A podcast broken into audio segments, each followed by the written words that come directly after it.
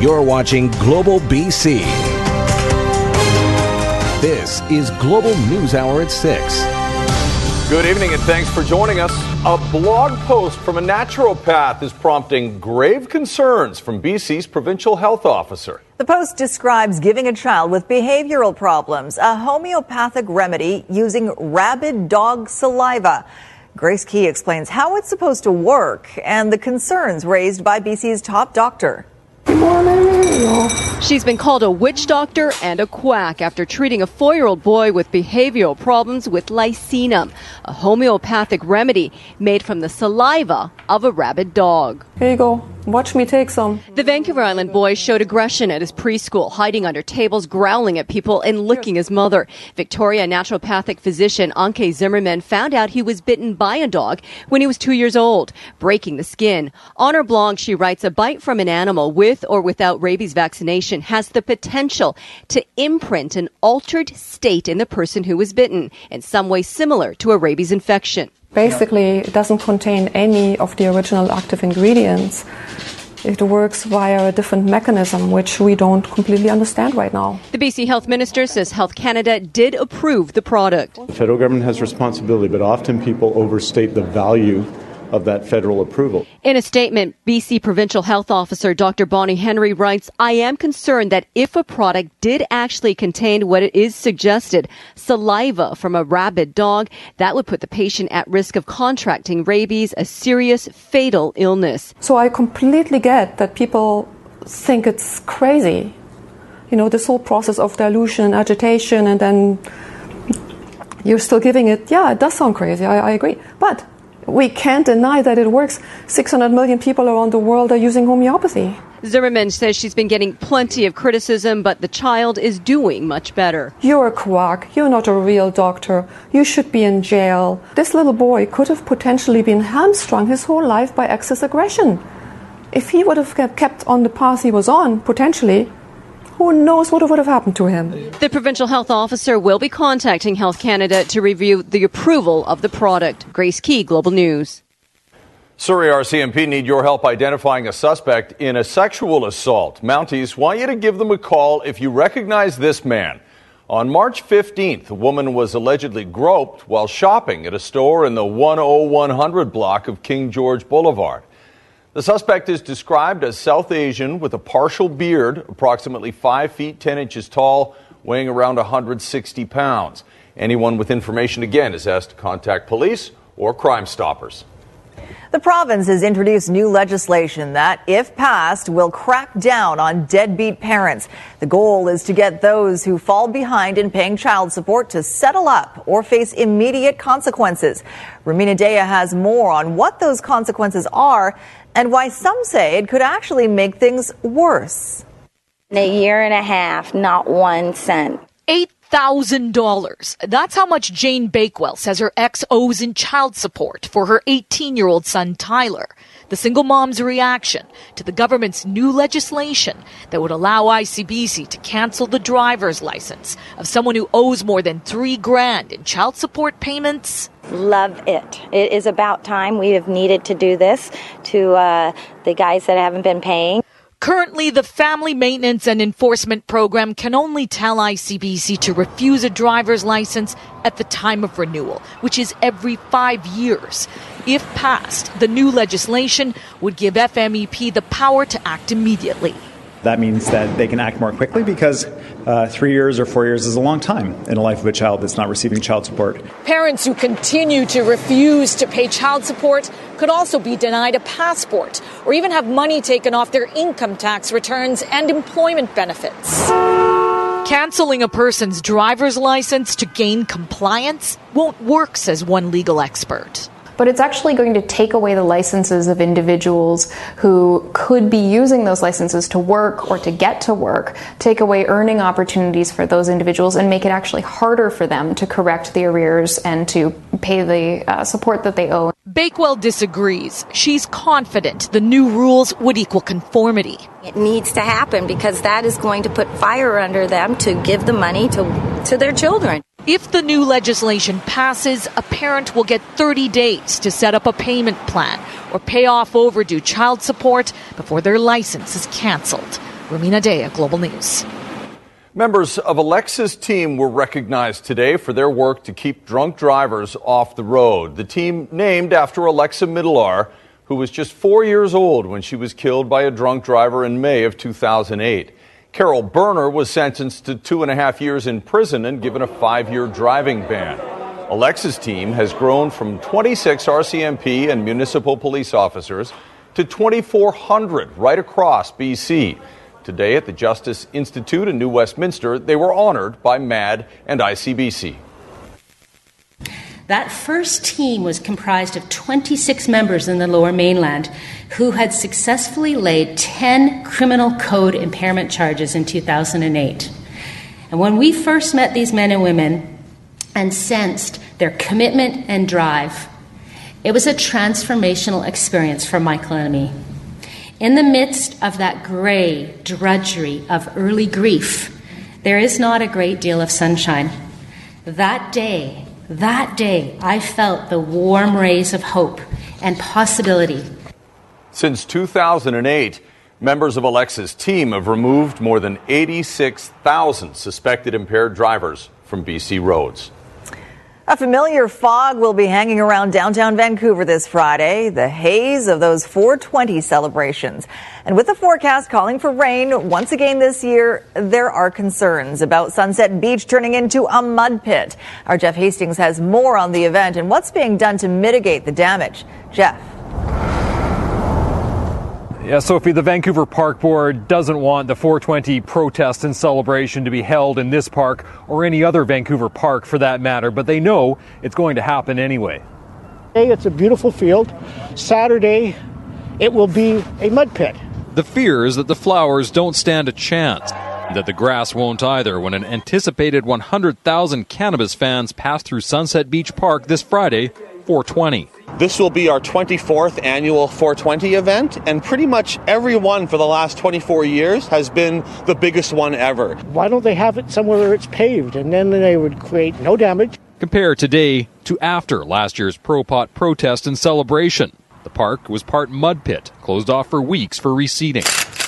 Go ahead, you know, go to town, but uh, but not not don't wreck the park. And with looming legalization, some don't see the disruption and destruction is necessary. I'm thinking it's maybe just a good reason to come out and smoke up with your buddies. I think that they've made their point and that maybe they should uh, declare it a victory and move on.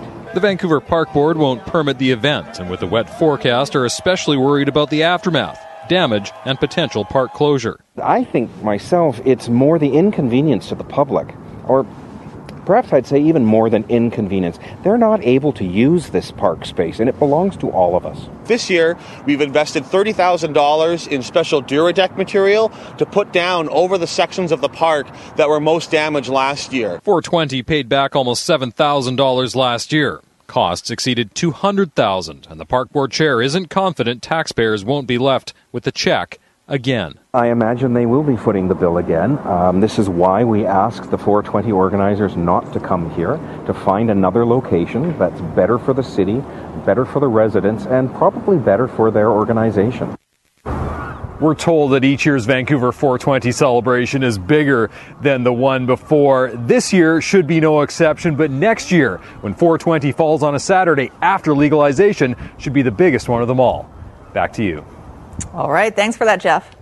Well, the rain and melting snowpack is raising the flood risk in other parts of the province. An evacuation alert and local state of emergency has been expanded in the Okanagan Similkameen. And John Hua now with a look at the danger and who's affected. A steady stream of water splitting apart Sportsman Bowl Road near Oliver like it was butter. Everything is so super saturated. I think it's just common knowledge that that uh, roadbed probably couldn't handle it. The damage here is just a sample of what could happen, with growing fears that a South Okanagan dam and culvert system could fail. If it breaks, it's going to be all flooded here. Ross Arabi lives in just one of the 148 properties, now part of an expanded state of emergency and evacuation alert in the regional district of Okanagan Similkameen. That was the fire department come and give us a notice for evacuation. We prepare for it for 15 minutes, And when we knock your door next time, you got to get out. Experts call it a perfect storm, with heavy rain larger than normal snowpack and flood mitigation measures happening further upstream. I live in OK Falls, right on the creek bed of uh, McLean Creek, and my concern there is that I might be flooding out as we speak now. Crews even pumping water over a shut down Seacrest Hill Road to avoid a washout. Too late on Highway 33 east of Kelowna. The highway's gone? It's gone? The six kilometer stretch remains shut down in both directions because of a washout early Tuesday morning. I think it's going to take a lot of work to fix the situation. It's going to hold a lot of people up. From highways to homes, concerns over flooding continue to rise as crews desperately try to control the flow of water downstream. If we were reactive in that case, uh, it could be devastating. No doubt making hundreds of residents nervous, worried about what could happen on Mother Nature's terms. John Hua, Global News. Renewed discussions tonight about the idea of having just one North Vancouver. Tanya Beja joins us live on the North Shore with more on this. Tanya, this has been kicked around before, and last night the district of North Vancouver brought it up again. That's right, Sophie. District councillors actually voted unanimously to take another look at amalgamating with the city of North Vancouver. Uh, they say if they feel it could bring some cost savings to the region by just having one municipal government. They also feel it could lead to some better planning decisions on things like housing and transportation. So uh, the district will start polling residents as early as next month. They will also do some research to see how amalgamation would work here. Uh, but as you mentioned, this isn't the first time the idea has come up. There was actually a referendum back in 1968. That one failed, but district councillors feel it could be different this time around. We think that after 50 years, times have changed, sentiments may have changed, and under the current legislation, a 50% majority in each community would be sufficient to reunify the two North Vancouvers. Now, we're still waiting to hear what the city of North Vancouver thinks of all of this. We did head over there today and speak with some residents. They say they pay lower taxes and feel they have better snow removal, so uh, no need for change. Sophie and Chris, back to you. Change can be tough sometimes. All right, thanks for that, Tanya. Well, pipeline politics between BC and Alberta heats up tonight. BC's Attorney General David Eby calling Alberta's new legislation unconstitutional. Bill 12 gives Alberta the power to restrict the flow of oil, potentially spiking gas prices in our province. Keith Baldrey explains Eby's ideas to fight it and Alberta's response. Building and operating pipelines are at the core of the Alberta economy, and that province is now threatening to turn off the pipes to BC. I think it's about time we had some control. Uh, we work hard. I think it's it's a no-brainer. The proposed Kinder Morgan pipeline expansion has the two governments locking horns, with the Rachel Notley Alberta government now introducing a law to give it the power to reduce oil shipments anywhere, including to this province. The BC Attorney General today dismissing it as unconstitutional. Before the bill passes, we could refer it uh, to our courts. Um, after the bill passes and receives uh, uh, royal assent, uh, we could challenge it uh, in court as unconstitutional.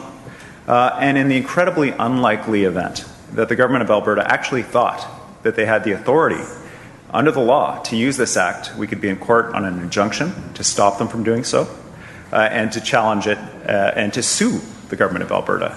But Alberta's energy minister says she has lawyers too and insists the new law will withstand any constitutional challenge. We, we can control our exports, and, and uh, that's uh, why that bill speaks uh, to exports going in any directions.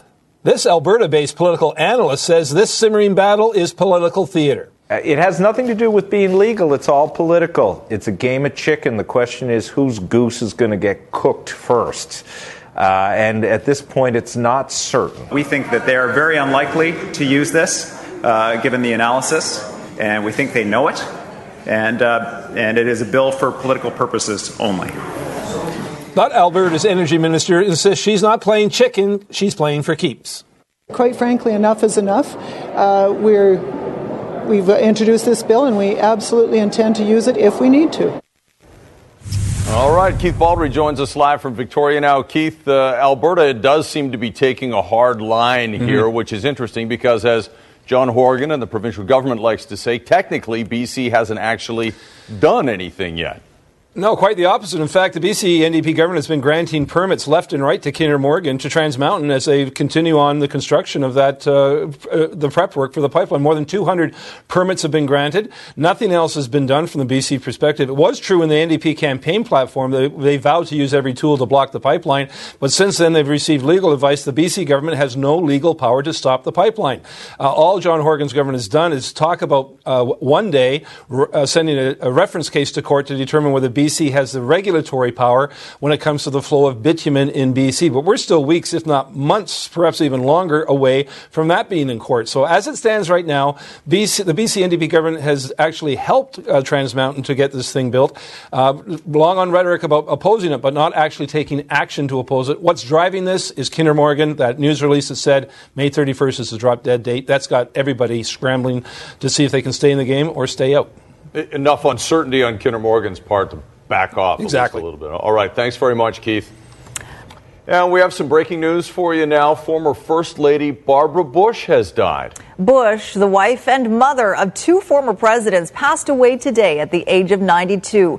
During her time in the White House, she began the Barbara Bush Foundation for Family Literacy, creating or expanding more than 1,500 literacy programs throughout the United States. She is survived by her husband of 73 years, President George H.W. Bush, and five children, including, of course, George W. Bush, who became the 43rd President of the United States. Well, the city of Vancouver is considering a change to voting laws that could make a big difference in future municipal elections. The motion to allow non citizens, permanent residents specifically, to vote put forward by a councillor who believes it will encourage more people to get engaged in politics. Nadia Stewart has the story. In just six months, Vancouverites will go to the polls voting for the next municipal government. But there are tens of thousands in the city who will be shut out of that process. Why can't they vote in a municipal election? I believe they should have that right. And I think that's part of uh, helping them to integrate uh, as future Canadians. An estimated 60,000 permanent residents call Vancouver home. They pay taxes, go to school, send their kids to school, and struggle to find housing just like everyone else. But unlike everyone else, they don't have a say in who gets to form government. I think it's short sighted. It's sort of like, okay, we want your money, we want your taxes, uh, the taxes that you're paying for city services, but you can't vote to determine the priority around those city services. A group of young immigrants in Vancouver have launched an online campaign over the debate, saying the number of permanent residents who cannot vote amounts to about 30% of those who can. But Canadian cities are now leading the charge for change. As many as 11 municipalities have requested their provincial governments consider allowing permanent residents to vote. Vancouver is the latest city to call for electoral reform. I just think it, it's such an obvious way for people who have shown a desire to live in a society in a city like Vancouver to be able to participate. This topic will be on the agenda Wednesday at Vancouver City Hall with an aim to put it on the province's radar in the weeks and months to come. So everyone has a say in the next election. Nadia Stewart, Global News. Thousands packed Edmonton's Rogers Place in Edmonton today for the 11th funeral for victims of the Humboldt Broncos bus tragedy. The tributes for four players aged 18 to 21 who called the Edmonton area home. I grew up in a small town, a hockey night in my hometown kind of place. An arena draped in the Humboldt Broncos colors, thousands together to remember Jaxon Joseph, Logan Hunter, Parker Tobin, and Stephen Wack. Jaxon Joseph remembered for his love of family, his teammates, and the dressing room where friends became brothers. I will carry you in my heart through all of life's awesome moments, and I look forward to the day when someone asks me about you and I smile instead of cry. For Logan Hunter, it was his sense of humor. Friends, coaches, and parents sharing stories of how he made them laugh, comforting others. I need you to call me. Please text me. I need a hug. I need to hold your hand. I need to laugh. Then I can hear you say, Mom, I'm okay. Mom, don't worry, I'm safe. 18 year old Parker Tobin was the Broncos goaltender, an amazing athlete who made a positive impact on those around him. His big smile and famous one line chirps will definitely never be forgotten, nor will his insane academic abilities that he shared with us many times in the classroom and on the team bus. Teacher Tobin was always there to help. Stephen Wack, a defenseman from St. Albert, was the biggest member of his team. His brother wants him to be remembered for more than his brawn. We'll overcome the adversity that this tragedy has caused and come back stronger than we were ever before.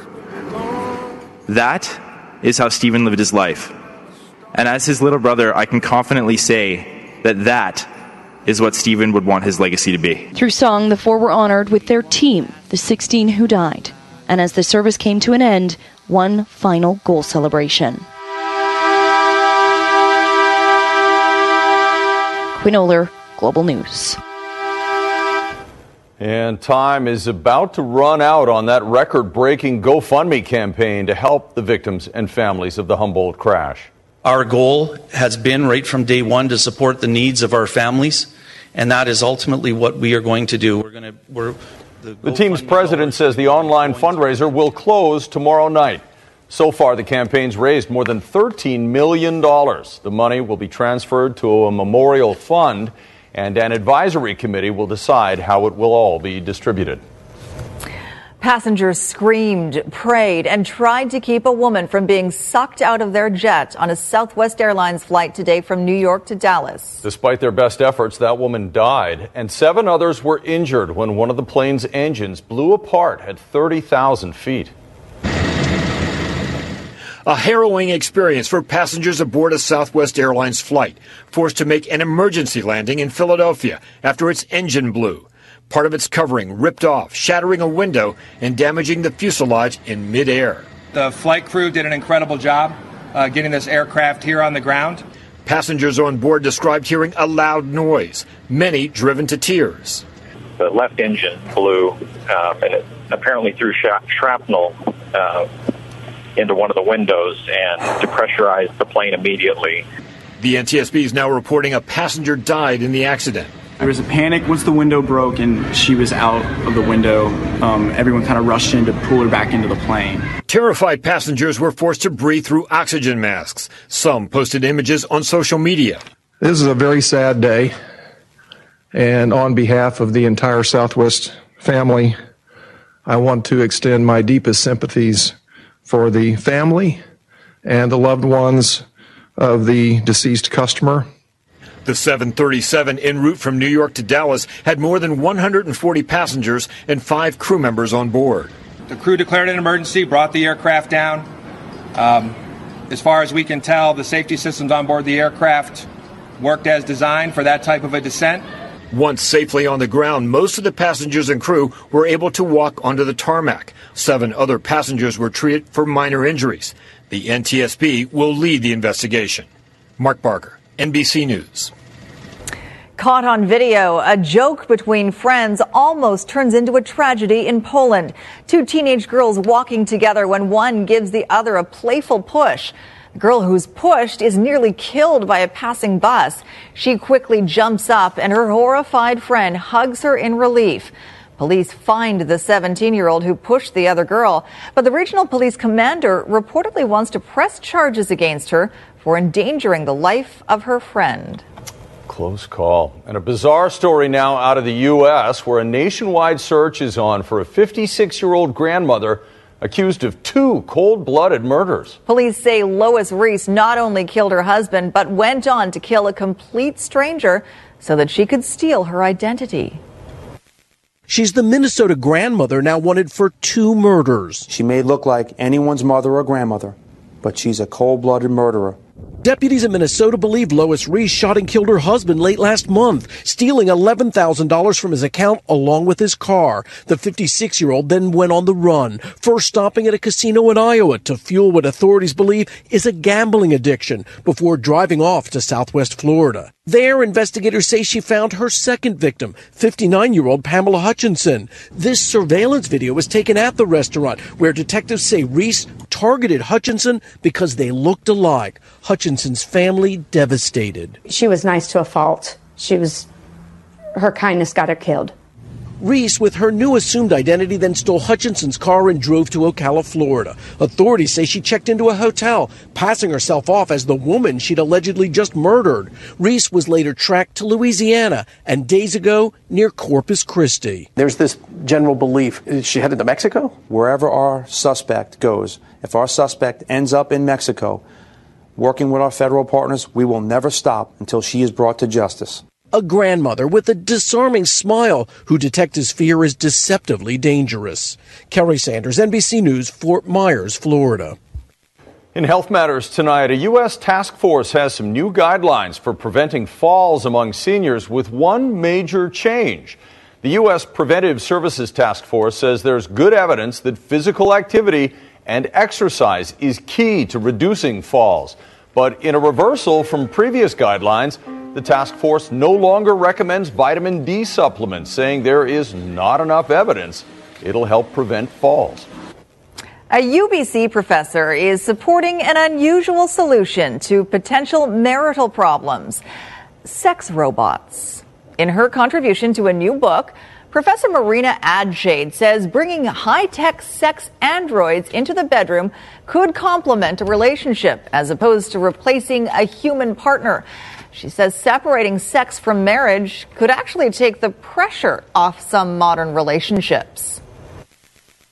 Today, if you want to find somebody to marry, we want somebody who is, you know, going to be our best friend, is going to be a great parent to our children if we want to have them.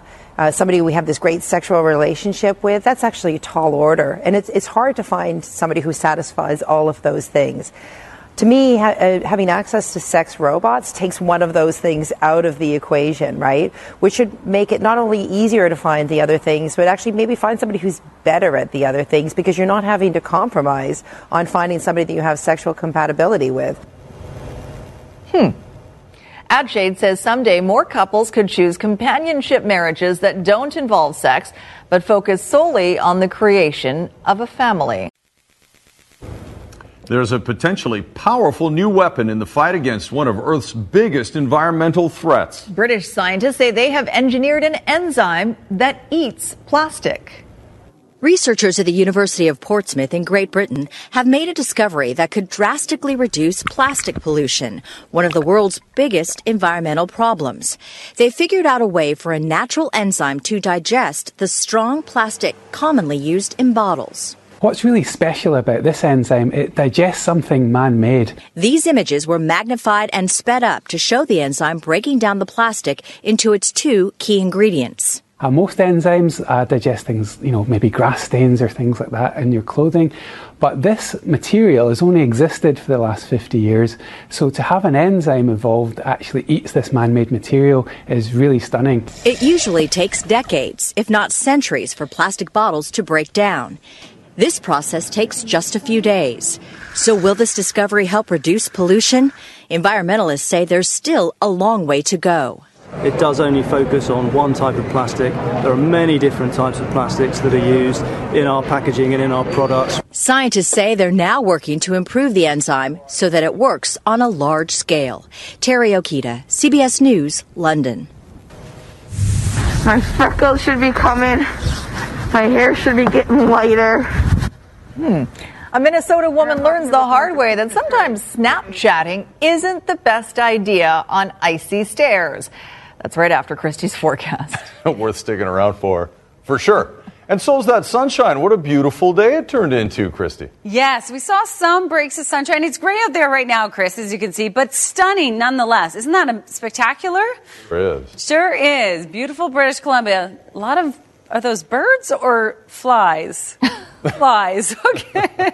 Swarm of flies in there as well. All right. So yes, stunning right across the province today, although it was great. Here's a look at some of your photos, starting off with Sidney Pier. Uh, thanks to Terry for that one. Just a beautiful shot. And another one from Cobble Hill, uh, uh, just south of the Cowichan Bay area. Stunning with the gray clouds even still. And also in through Williams Lake. Thanks to George for that one. Now, we do still have a number of showers across our region, just light showers that we'll continue to see overnight. But guess what? A drone trend on the way for your Wednesday. Here's a look at what you can expect in areas like Victoria and across the lower mainland. So 60% chance of showers overnight, but by tomorrow afternoon, you're going to need your sunglasses, not umbrellas, which will be nice. Warming up to 12 degrees, which is still below average, but we'll take it, won't we? Meanwhile, the rest of the province, a bit of the opposite. So we are seeing a number of showers across the region with that cloud cover. Tomorrow morning, mainly dry in through much of the province. In the afternoon, though, still a bit of instability. You can see those pockets, sort of like popcorn that pop up in the afternoon. Very, very light. If you see it at all, it would be brief. But that's your Wednesday afternoon. And then this is your Thursday. Those of you in the North Coast, periods of rain, but the rest rest of the province, some sunshine. That's what we have to look forward to. So for Metro Vancouver, dry weather from Wednesday through Thursday and potentially a little bit into our uh, Friday as well. There's your forecast. So the northern region seeing that rainfall, but further inland, we will see some cloud cover. And as I mentioned, that very, very slight chance of an isolated pop-up shower in through the afternoon hours. Still a fair amount of cloud though for your Wednesday. It's Thursday that you'll see the majority of the sunshine. South coast, the majority of these showers for Metro Vancouver down towards Victoria are in the morning, except for Tofino up towards Campbell River and Powell River. Showers for you potentially in through the afternoon hours. But again, that drying trend still on the way. So there's your five day forecast. Yes, finally some sun and dry weather this week. Thursday and Sunday are the two days you have to look forward to. All right, a reminder we have a great contest for you this week. Uh, all you have to do is watch for this contest word, or uh, code word every night on the news hour, not only today, but right through the rest of this week for your chance to win an incredible four day, three night, all inclusive trip to beautiful Haida Gwaii. Check out the details at globalnews.ca slash BC slash contest for your chance to win. Lovely part of BC. All right. Thanks very much, Christy. Mm-hmm. Well, Kayla Cook of St. Paul, Minnesota found out the hard way that Snapchatting isn't for all occasions. On the plus side, we found out she's a pretty amazing photographer. And I'm out here looking like the Christmas story in April. Kayla was Snapchatting and complaining about the weather while shoveling snow at the top of a set of icy stairs.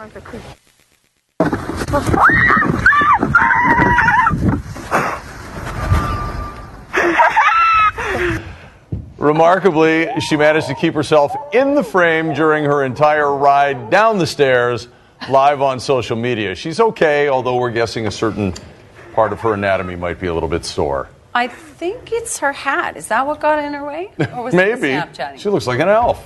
yeah, she liked the Snapchatting, but she, yeah, she kept the camera. Something right tells spot. me the tailbone is a little tender. Could Yes. be. Could be. How about the look in her eye? Job security. We think it's bad in broadcasting, but what about the NHL? We're Wait, still want here. to tell us something? yeah, Well, you know something we don't know. Well, you read the headlines Are you in some secret meeting? We're all here. We're all Okay. here. Not planning to go anywhere. No, no, no. Actually, no, there were no coaches fired during the regular season this year in the NHL, which is rare. But since the season ended, we have had two firings and one retiring. Today, uh, Glen Gulutzan was let go by the Calgary Flames. This is the second team he's been fired from. The second team he's been fired from after being on the job for two seasons. Same thing happened to him in Dallas. He, of course, you might remember, was an assistant with the Vancouver Canucks for three seasons. He uh, has been a head coach in the NHL for four years. In those four years, he's missed the playoffs three times. Okay, speaking of playoffs, Blake Wheeler, one of the most underrated players in the game, in the Jets against Minnesota. Why was this not a penalty? Josh Morrissey right across the neck of Eric Staal. Come on. I think he might get a phone call from head office tomorrow morning. Stahl was able to continue. Late in the first period, final minute. Kyle Connor, Mark Scheifele. It's 1 0 for the Jets. They named the Vezina Trophy finalists today for best goalie in the NHL. And uh, one of them is, oh, we don't have it, darn. Uh, one of them is Connor Hellebuyck, who's made some nice saves for the Jets so far tonight. All right. Toronto Raptors, Washington Wizards, game two. OG Anunoby with the three pointer there. The Raptors playing like a number one seed is supposed to play. DeMar DeRozan, he had 37 tonight. That's a three bagger right there. Two jump shooters tonight. I guess three baggers, more baseball. Okay, a three pointer. And then Serge Ibaka. Well, I, I, hey, I can mix and match my my sportsisms. Uh, Toronto wins it. They're up 2 0 in the series. It's taken a while but UBC has refurbished its various fields and parks, making them first class facilities. Everything has turned out well. But what really catches your eye if you go out to UBC is the new baseball facility. 21 years in the making. Our training center, which opened a couple years ago, which is state of the art, and now to put together a $5 million stadium. And it feels big league. You know, it's got the, the look to it, it's got a big league look to it, and players, they take pride in that type of thing. Not only is UBC's new baseball stadium an instant hit for the Thunderbirds baseball program, the Diamond has quickly become the crown jewel in Thunderbird Park. This is very uh, unique. A Canadian university isn't supposed to have baseball facilities like this. We're the only official program in the country that plays in the in the NAI in the U.S. So to put that with a nine million dollar baseball complex now at a Canadian university, uh, really proud of what we've accomplished here. Here means so much more than just the ballpark. UBC spent $110 million upgrading the numerous facilities and playing surfaces that make up Thunderbird Park. The running track, rugby pitch, soccer fields, tennis facility, and Doug Mitchell Arena all received serious cash injections. As you can see, it's money well spent. Drop, baby! So the beauty of this complex is, is, the diversity of it. So we can recruit for high performance and our varsity teams that are representing the, uh, the campus and the university well, as well as kids. There's a lot of kids and youth who use the facilities and have a chance to see the varsity athletes, as well as the adult recreation, the student recreation, and the pro teams having the Whitecaps here as well. So uh, complete across the sporting pathway, we're well represented. It's a great attraction for people coming to UBC. You don't have to be a sports fan to appreciate what's transpired at UBC already one of the top scholastic universities in all of North America, it now has state of the art athletic facilities to go hand in hand with a top notch education. And one more thing that hefty price tag 70% of the overall bill for these upgrades was paid through private or corporate donations with some government money sprinkled in as well. At the end of their UBC experience, we want them to feel like they've transformed as a result of everything they're doing in and out of the classroom. Behind Pearce. Honoring Jackie nice Robinson. Everyone wearing 42 on the Blue Jays. This is the first of two because they couldn't play last night. That's Solarte with a home run. Boy, he's had a good start for Toronto. 2 0 in the first. They couldn't play yesterday because there was a hole in the roof from the ice storm. So the Blue Jays uh, had an afternoon game and beat up on Kansas City. Steve Pearce driving in Randall Grichuk. And then Grichuk gets up with two men on and hits a home run. Get up, get out of here. 11 3 the final. They're playing game two right now. There you go. New Zealand Prime Minister Jacinda Ardern has been getting a lot of attention for the fact that she'll soon be only the second world leader to give birth while in office. And that fascination is only increasing with the news she'll be the first elected leader to go on maternity leave. We celebrate our diversity. Meet New Zealand's third female Prime Minister, Jacinda Ardern. You are the youngest female world leader of any nation. For now. For now, yes. The Prime Minister is also pregnant and will be only the second elected head of state in history to give birth. The first was Benazir Bhutto in Pakistan. That was 30 years ago but she's the first to take a six week maternity leave. I don't want to ever give the impression that um, I'm some kind of Wonder Woman, that women should be expected to do everything because I am. I'm not doing everything. Clark and I are really excited. The baby's father, professional fisherman and broadcaster Clark Gayford, will be a stay at home dad. The couple is not married. We haven't, sounds terrible because we're very committed to each other, It's not something we've really gotten around to. We haven't correctly sequenced, perhaps. Um, but no one's really, no one really takes particular issue with that. Her humor and her candor are part of her success with voters. You know that the Wall Street Journal tweeted that you were Donald Trump of New Zealand when it came to immigration. Respond that infuriated that. me.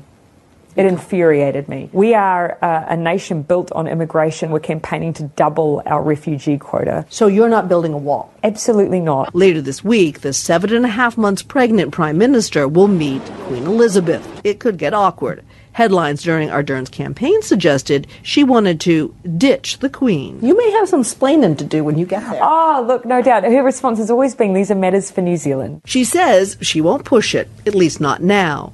Leading the country, having a baby, and taking on the Queen might be too much, even for her. Cynthia McFadden, NBC News, Auckland, New Zealand. Stay at home dad, too, stepping up, which is Yeah. nice to see. That's great. Well, congratulations in advance to them. Yes, absolutely. All right, Christy, final word on the weather, and uh, there's some hope for us. There is. That's a pretty good forecast compared to what we've had in the past couple of weeks, that's for sure. So, finally, some sunshine later tomorrow and then on Thursday as well. In fact, Friday morning will be dry as well. So, almost two days of dry weather. We won't even know what to do with ourselves. I'm sorry. I, for a second there, I thought you said almost two days of dry weather. Yeah, exactly. Like in a That's in row a- or In a row, maybe. Wow. and then what happens? And then what happens? Then it gets rainy again. Oh. But Sunday's not looking too bad. So hopefully that stays uh, to be the case. We're still days. Do you predict that summer will come? Ever. It, it will. Excellent. It will, yeah. I guarantee it. You heard it here first. Have a great night, folks. Good night.